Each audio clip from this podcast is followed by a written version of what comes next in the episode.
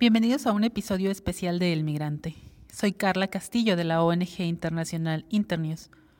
Ante estos tiempos difíciles que se viven en el mundo por el coronavirus y COVID-19, platicamos con la organización Save the Children. Para saber medidas de prevención y protección, especialmente para quienes se alojan en un albergue, escuchamos a Fátima Andraca, coordinadora de respuesta humanitaria de Save the Children, y a su compañera Ivonne Piedras, directora de comunicación y campañas México. Bueno, nosotros tenemos, digamos que dos tipos de estrategia. La primera es que trabajamos en comunidades de origen, en Guatemala, Honduras y El Salvador, mejorando los medios de vida de las comunidades y brindándoles herramientas para que si desean migrar sea una decisión informada, pero que ellos cuenten con, eh, por ejemplo, talleres de educación financiera, talleres de huertos de traspatio y entonces no migren porque necesitan, sino podamos mejorar con ellos los medios de vida de las comunidades de origen. Y por el otro lado tenemos la respuesta humanitaria. En la respuesta humanitaria trabajamos en los, ya en México, en los albergues de la frontera norte y la frontera sur. Nosotros estamos en Tijuana, Mexicali, Ciudad Juárez, en el norte, y en el sur estamos en Tapachula y el istmo de Tehuantepec. Y lo que hacemos ahí es establecer eh, espacios amigables, que en inglés se denominan Child Friendly Spaces, dentro de los albergues, donde en esos espacios amigables trabajamos talleres de apoyo psicosocial para los niños y las niñas, para que puedan pues, tener toda esta parte em, emocional cubierta. Trabajamos talleres de educación en emergencias, brindándoles eh, información y, talleres sobre lectura, escritura, matemáticas en contextos de educación informal. Y eh, trabajamos herramientas de agua, higiene y saneamiento y salud en general. Entonces hacemos campañas comunitarias para la promoción de buenos hábitos, desde alimentación hasta autocuidado. Y también tenemos un componente de eh, gestión de casos, case management, donde identificamos a aquellos niños o niñas con necesidades de protección y los referimos a las instancias correspondientes. Ese es nuestro rol dentro de los 18 albergues donde trabajamos tanto en la frontera norte como en la frontera sur. Ok, son 18 albergues entonces. Em, Fátima, y em, con respecto a la situación actual, ¿qué, es lo que están eh, llevando a cabo ustedes en los albergues de, tanto de la frontera norte como la frontera sur?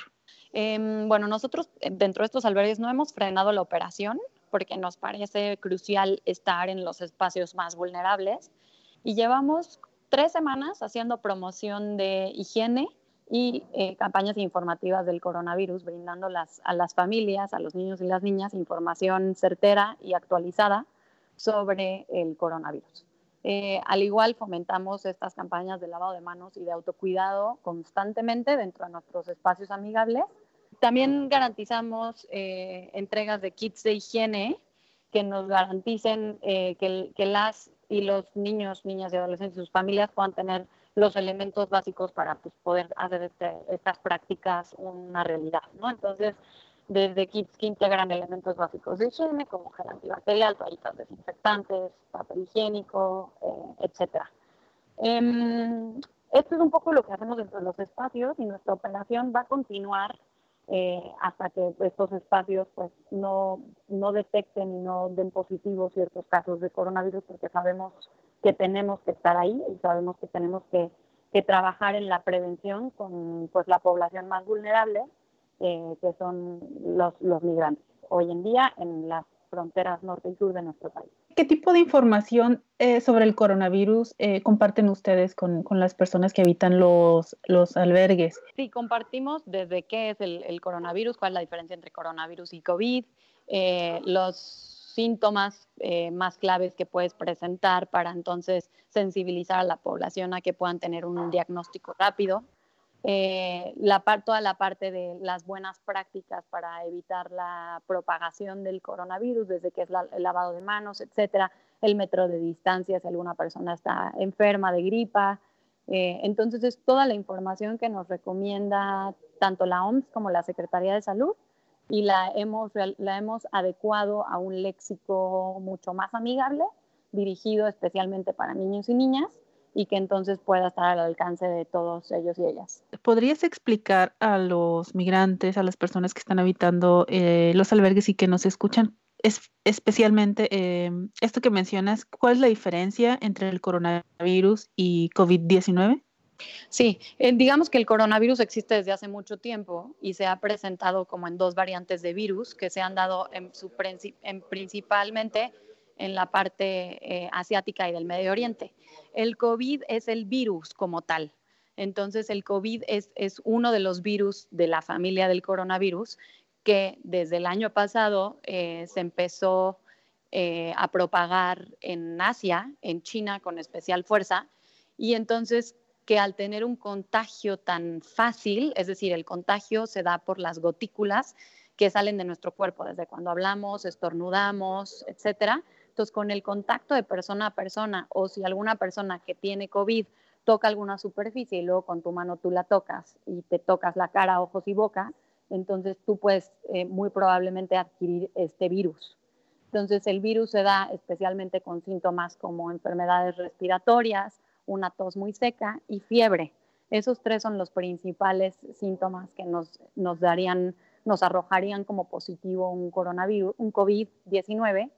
Em, y entonces por eso es tan importante el lavado continuo de las manos, evitarnos tocar cara, ojos y boca em, y tener estas acciones de prevención de aislamiento social de alguna manera para, no, para evitar la propagación tan rápida. Podrías, eh, ahorita mencionaste algunas, pero podrías mencionarlas eh, como en listado, cuáles son eh, como las medidas de prevención que pueden practicar las personas que están viviendo en los albergues. Claro que sí. La primera es un lavado de manos constante es decir, todo el tiempo estarnos lavando las manos, ya sea con jabón y agua o con gel antibacterial y garantizar seguir los pasos del correcto lavado de manos, que es limpiarnos muy bien las uñas, entre los dedos, etcétera, ¿no? Se recomienda incluso que cantes una canción como de 20 segundos en lo que te lavas las manos para garantizar que de verdad estás cumpliendo los pasos correctos. Em, de la misma manera, se recomienda que si alguna persona está enferma de gripa, o estornudas, tengas una distancia de un metro aproximadamente entre una y otra para que entonces evitar que esas gotículas que salen de nuestro cuerpo al momento de estornudar se propaguen con el resto de las personas. Y evitar tocarnos cara, eh, boca, nariz y ojos especialmente, porque a través de esos tres medios es por donde podríamos también adquirir el COVID-19, el tocar una superficie que tenga el virus y entonces nosotros mismos transmitírnoslo. Todas las personas podemos contagiarnos ¿no? y, el, contagio es, muy fácil, ¿no? Pero ¿quiénes son las personas que tienen mayores riesgos de que su salud se complique a causa de, del COVID-19? Claro que sí, las personas que tengan algún tema de salud ya diagnosticado, es decir, alguna diabetes, hipertensos, problemas del corazón, problemas de respiración, y en su mayoría las personas este, mayores a 60 años de edad. Em, esos dos grupos son los más vulnerables, sin embargo, tenemos que cuidar mucho también de los niños, niñas y adolescentes, porque al ser un virus nuevo no se tiene mucha información sobre las afectaciones, pero también se contagian. Entonces tenemos que garantizar todos, incluir las prácticas de higiene y el lavado de manos en nuestra vida diaria y en nuestra rutina de todos los días si ya nos las lavábamos, lavárnoslas con mucha más frecuencia. Justamente sobre, sobre niños y niñas y adolescentes, ¿por qué los niños son una población especialmente vulnerable y cómo, además de lavarnos las manos, eh, podemos proteger a esta población? ¿Cómo la podemos proteger? Pues primero informándolos, ¿no? garantizando que ellos tengan todas las herramientas necesarias para entonces hacer estos cambios en su vida. Entonces, que de verdad estemos conscientes que es una enfermedad que también le puede, este, se puede propagar a niños y niñas y adolescentes y entonces que cambiemos este estilo de vida a ser más sanos, comer más sano, eh, hacer ejercicio, es decir, estar bien y incrementar nuestras prácticas de higiene. los niños, niñas y adolescentes eh, dependen muchísimo del cuidado de los adultos y entonces tenemos que garantizar que sensibilizar a la población adulta eh, de estos cuidados, pero también generar esta conciencia dentro de los propios niños y adolescentes para que ellos sean quienes fomenten estas buenas prácticas. Y entonces em, las medidas no se reducen solamente a cuestiones de higiene, eh, hay otras maneras de prevenir eh, para mantenernos saludables y tener menos posibilidades de contagio o de, en caso de contagiarnos, eh, de que tener grave. Si nosotros tenemos un, un, estado de salud óptimo, eh, si nos llegáramos a contagiar de COVID-19, entonces el impacto en nuestro cuerpo sería muchísimo menor. eh, y se puede curar de una manera regular.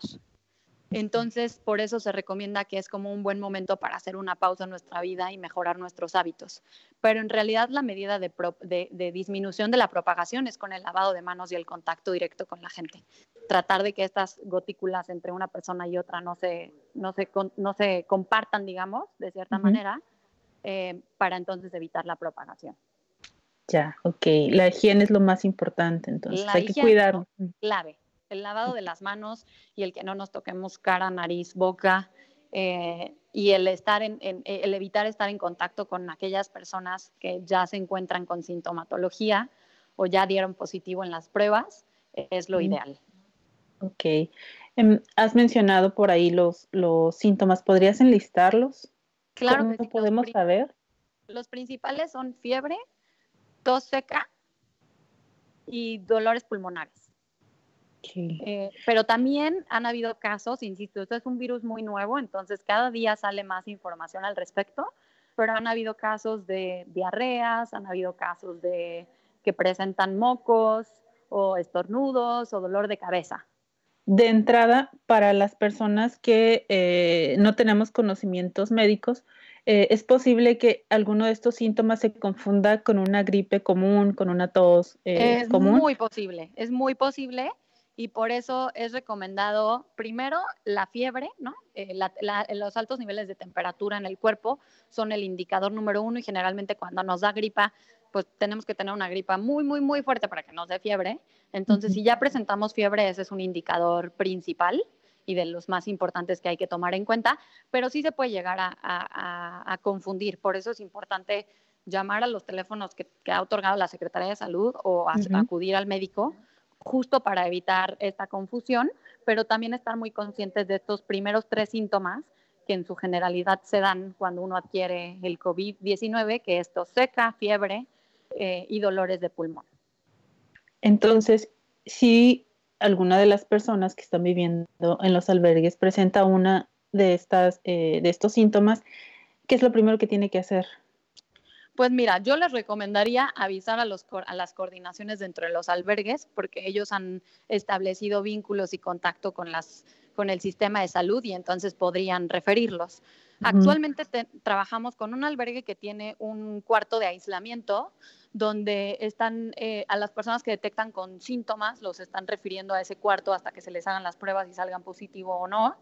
Y en otro de los albergues que trabajamos ya están en cuarentena, es decir, nadie puede entrar o salir al albergue. Entonces, también este tipo de medidas pueden ayudar a que no se siga propagando dentro de los espacios. Ok.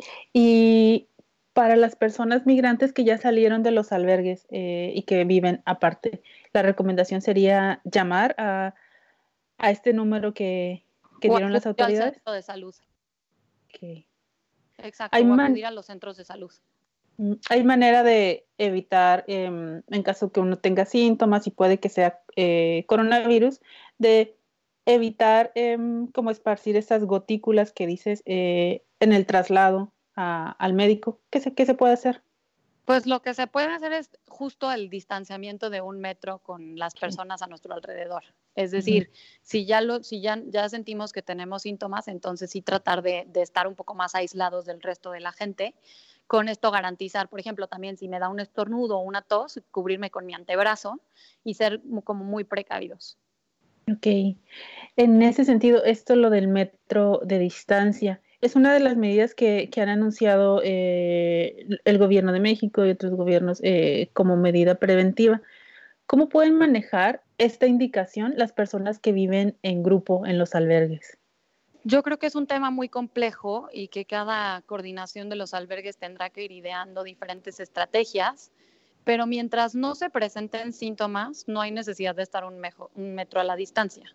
Mientras no presentemos síntomas, no, no pasa nada estar más cerca, siempre y cuando tengamos estas prácticas de higiene que comentábamos, el cubrirte con el antebrazo si estornudo toso, etcétera, ¿no? Nos puede dar estornudos por alergia, nos puede dar tos por resequedad, eh, entonces, mientras eso hago, siempre cubrirme con mi antebrazo para garantizar que no salgan estas gotículas y no vaya yo a, contagiar a alguien más, ¿no? En, caso de que sea eso.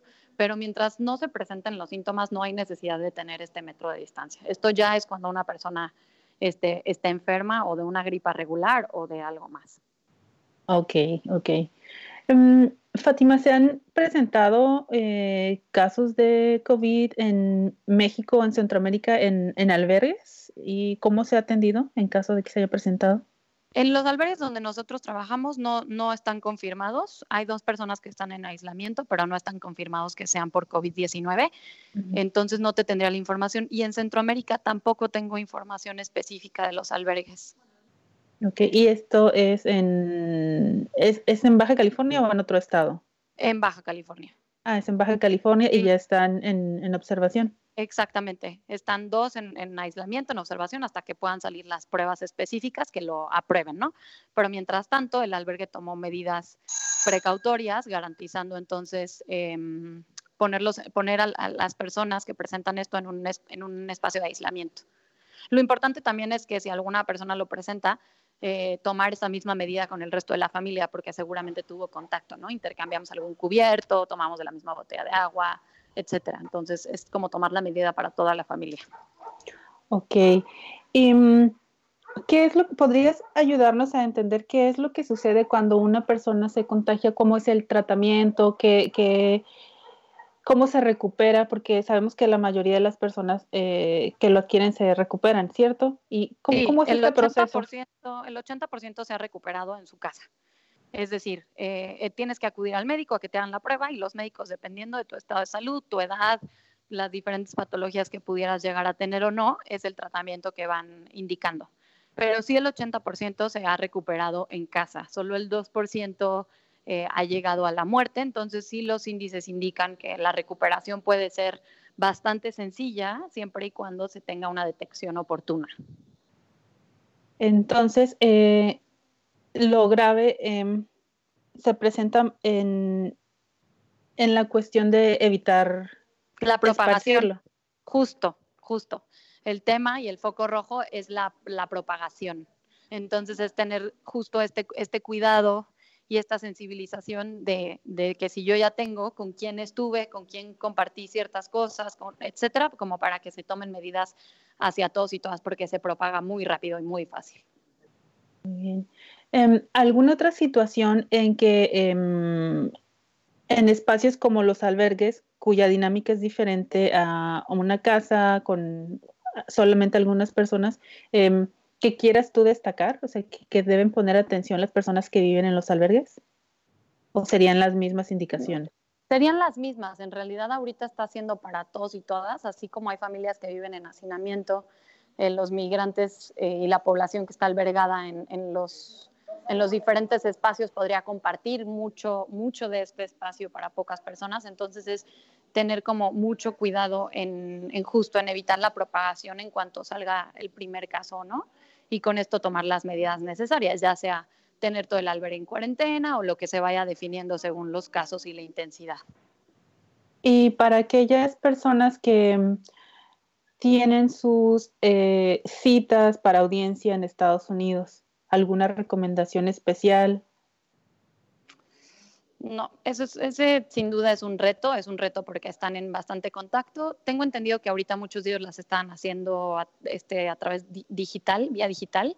Ya tampoco se presentaban tanto para evitar la propagación, pero son las mismas medidas. Lavado de manos constante, si toco una superficie me pongo gel antibacterial, eh, tratar de estornudar y toser cubriéndome del antebrazo. Entonces serían las mismas medidas como lo tenemos cualquier persona que hace una vida regular y que su trayecto desde su casa al trabajo o del trabajo a recoger a sus hijos, etcétera, es lo mismo para cualquier persona. Y sobre todo tener mucho más cuidado con la población adulto mayor y con aquellos que padezcan algún otro tipo de, enfermedad que se tiene que tomar en cuenta y que se le podría complicar.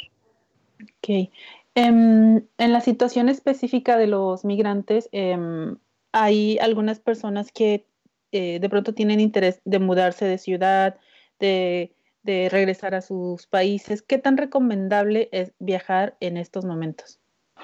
Por ahora no es recomendable. No es recomendable hacer ningún viaje ni aéreo ni terrestre eh, para evitar justo esta propagación. El, tema también es, es que muchas de las personas son asintomáticas, es decir, no presentamos síntomas y entonces solo, solo tenemos el COVID-19 y somos portadores y lo podemos contagiar a alguien más, ¿no? A nosotros no nos pasa nada, pero lo podemos contagiar.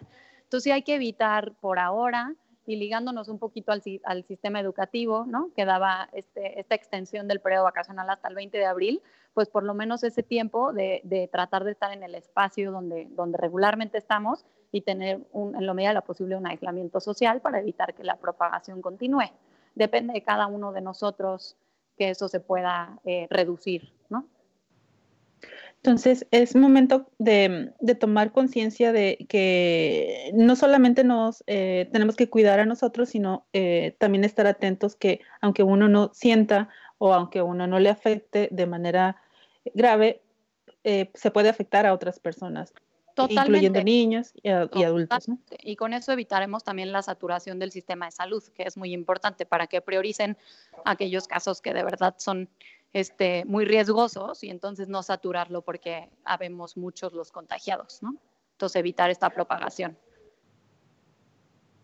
Ok, entonces em, también es importante eso que dices, em, no eh, a la menor eh, alerta, eh, no acudir al, al, centro de, de salud, sino esperar y comunicarnos por teléfono podemos decir nuestros síntomas, signos y entonces los diferentes responsables del sistema de salud nos pueden decir si, si tenemos síntomas o signos o puntos de alerta para, para ser portadores de, corona, de COVID-19 y entonces acudimos o ellos nos dan la tranquilidad de decirnos esto suena más a que puede ser una gripa, entonces ten los mismos cuidados, trata de no, no estar tan en contacto con tanta gente, de no compartir eh, utensilios de, ¿no? de, cocina, por ejemplo, de no meternos el mismo tenedor a la boca o no tomar del mismo vaso de agua y, tratar de mejorar estas prácticas. Pero creo que sí es, sí es importante este, avisar cuando tengamos algún signo o síntoma y ya tomar las decisiones que correspondan según las recomendaciones que nos den.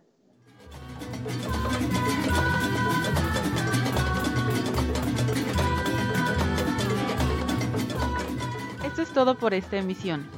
Ya lo sabes, mándanos tus mensajes, preguntas y notas de voz al WhatsApp con número en Tijuana 664-853-5904 y busca nuestro boletín impreso en los albergues alrededor de Tijuana y Mexicali. Contiene mucha información esencial. Muchas gracias por escuchar El Migrante. Hasta el próximo episodio. Cuídense y que les vaya muy bien.